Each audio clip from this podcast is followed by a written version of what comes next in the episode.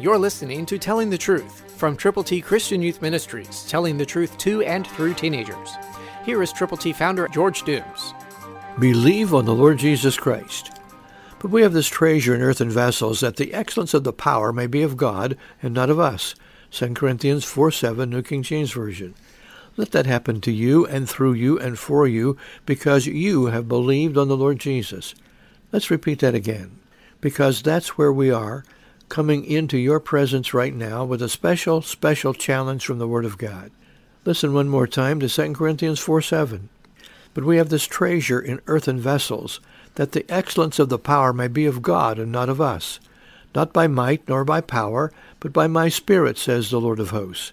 And his power is available to you. There is power in the blood. It's an old-fashioned song that I still like to sing because it says so very, very much. There is power, wonder-working power, in the precious blood of the Lamb. Jesus is the Lamb of God. Jesus died for our sins. Jesus was buried, and he rose again the third day according to the Scriptures. And Jesus Christ has paid the price. He has become the living sacrifice. He is the Lamb of God who died so you could live, and I could live, and others could live by believing on him. So take that gospel, that message that God loves people, and share it with as many people as you possibly can, as quickly as you can. Christ through you can change the world.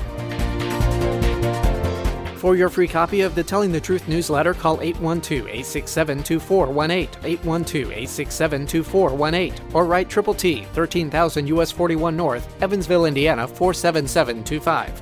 Tune in to Telling the Truth next week at this same time on this same station.